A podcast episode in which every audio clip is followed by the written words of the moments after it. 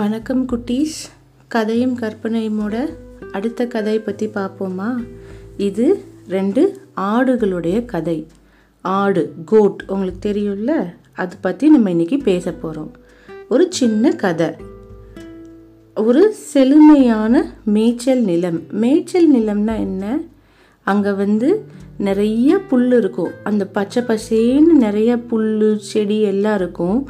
அங்கே வந்து ஆடு மாடு இந்த மாதிரி அனிமல்ஸ் எல்லாம் நிறைய சாப்பிட்றதுக்கு நிறைய இருக்குமா? ஸோ அதுதான் வந்து மேய்ச்சல் நிலம் கிராசிங் லேண்டு அது ரொம்ப பச்சை பசைன்னு செழுமையாக நிறைய புல் நிறைய செடி இந்த மாதிரி இருந்துதான். அந்த நிலத்துக்கு நடுவில் ஒரு சின்ன ரிவர் ஒரு சின்ன ஆறு. அதாவது ஒரு ஓடை ரிவர்னு சொல்ல முடியாது. அது வந்து ரொம்ப குட்டியாக இருக்கிறதுனால ஒரு சின்ன ஓடை.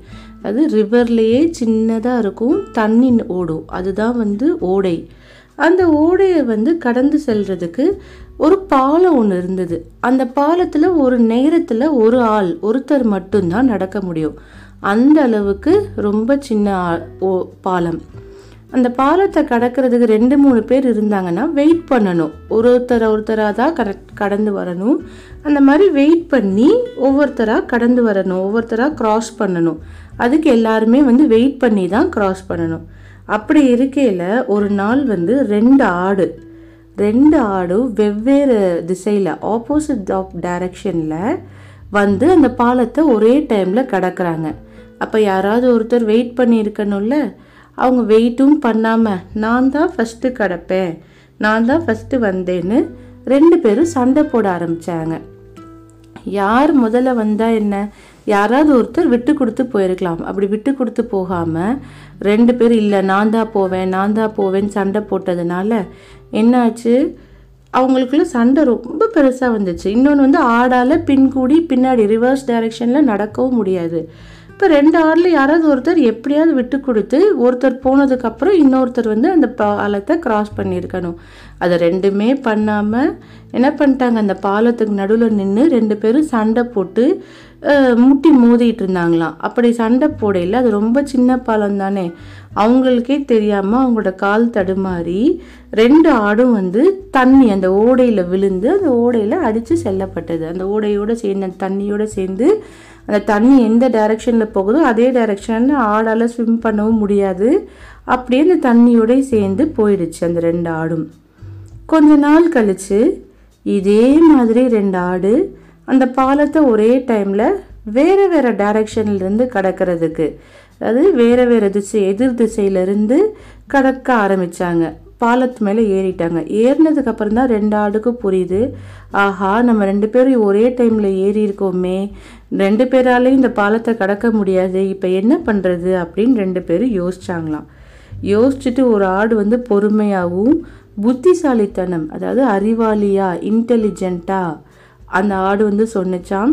நான் இப்படி ஒரு கொஞ்சம் ஒரு ஓரமாக உட்காந்துக்கிறேன் நீ மெதுவாக என்னை கடந்து போயிரு. நான் உட்காந்தேன்னா உனக்கு நடந்து போகிறதுக்கு கொஞ்சம் ஸ்பேஸ் கொஞ்சம் இடம் கிடைக்கும். அந்த இடத்துல நீ நடந்து போயிடு நீ போனதுக்கப்புறம் நானும் நடந்து போகிறேன் அப்படின்னு அந்த ஆடு சொன்னுச்சான் சொன்னோடனே சரின்னு சொல்லிட்டு அந்த ஃபஸ்ட்டு ஆடு வந்து மெதுவாக அந்த பாலத்தில் அப்படியே உட்காந்துச்சு உட்காந்தோடனே இந்த ரெண்டாவது ஆடு என்ன பண்ணுச்சு? அந்த ஆடையும் மிதிக்காமல் ரொம்ப பொறுமையாக நடந்து அந்த பக்கம் போயிடுச்சு. முதல்ல உட்காந்துருந்த ஆடும் எந்திரிச்சு நடந்து போயிடுச்சு இதுதான் பொறுமை பெருமை தரும். ஸோ நம்ம எந்த ஒரு விஷயத்துல பண்ணுறதுக்கு முன்னாடி ரொம்ப பொறுமையாக இருக்கணும். அளவுக்கு அதிகமாக கோவப்படாமல் அந்த முதல் ரெண்டு ஆடு கோவப்பட்டு நான் தான் போவேன் நீ தான் போவேன்னு சண்டை போட்டதுனால தண்ணிக்குள்ளே விழுந்துருச்சு கரெக்டாக ஆனால் ரெண்டாவது வந்த அந்த ரெண்டு ஆடும் என்ன பண்ணாங்க? பொறுமையாக ஒவ்வொருத்தருக்கும் விட்டு கொடுத்தாங்க.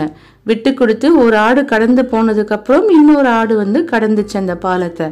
அதனால் ரெண்டு பேருமே பாலத்தை சேஃபாக கடந்துட்டாங்க. கரெக்டாக ஸோ இதுதான். எப்போவுமே நம்ம பொறுமையாக இருக்கணும். எந்த முடிவு எடுக்கிறதா இருந்தாலும் பொறுமையோடு எடுக்கணும்.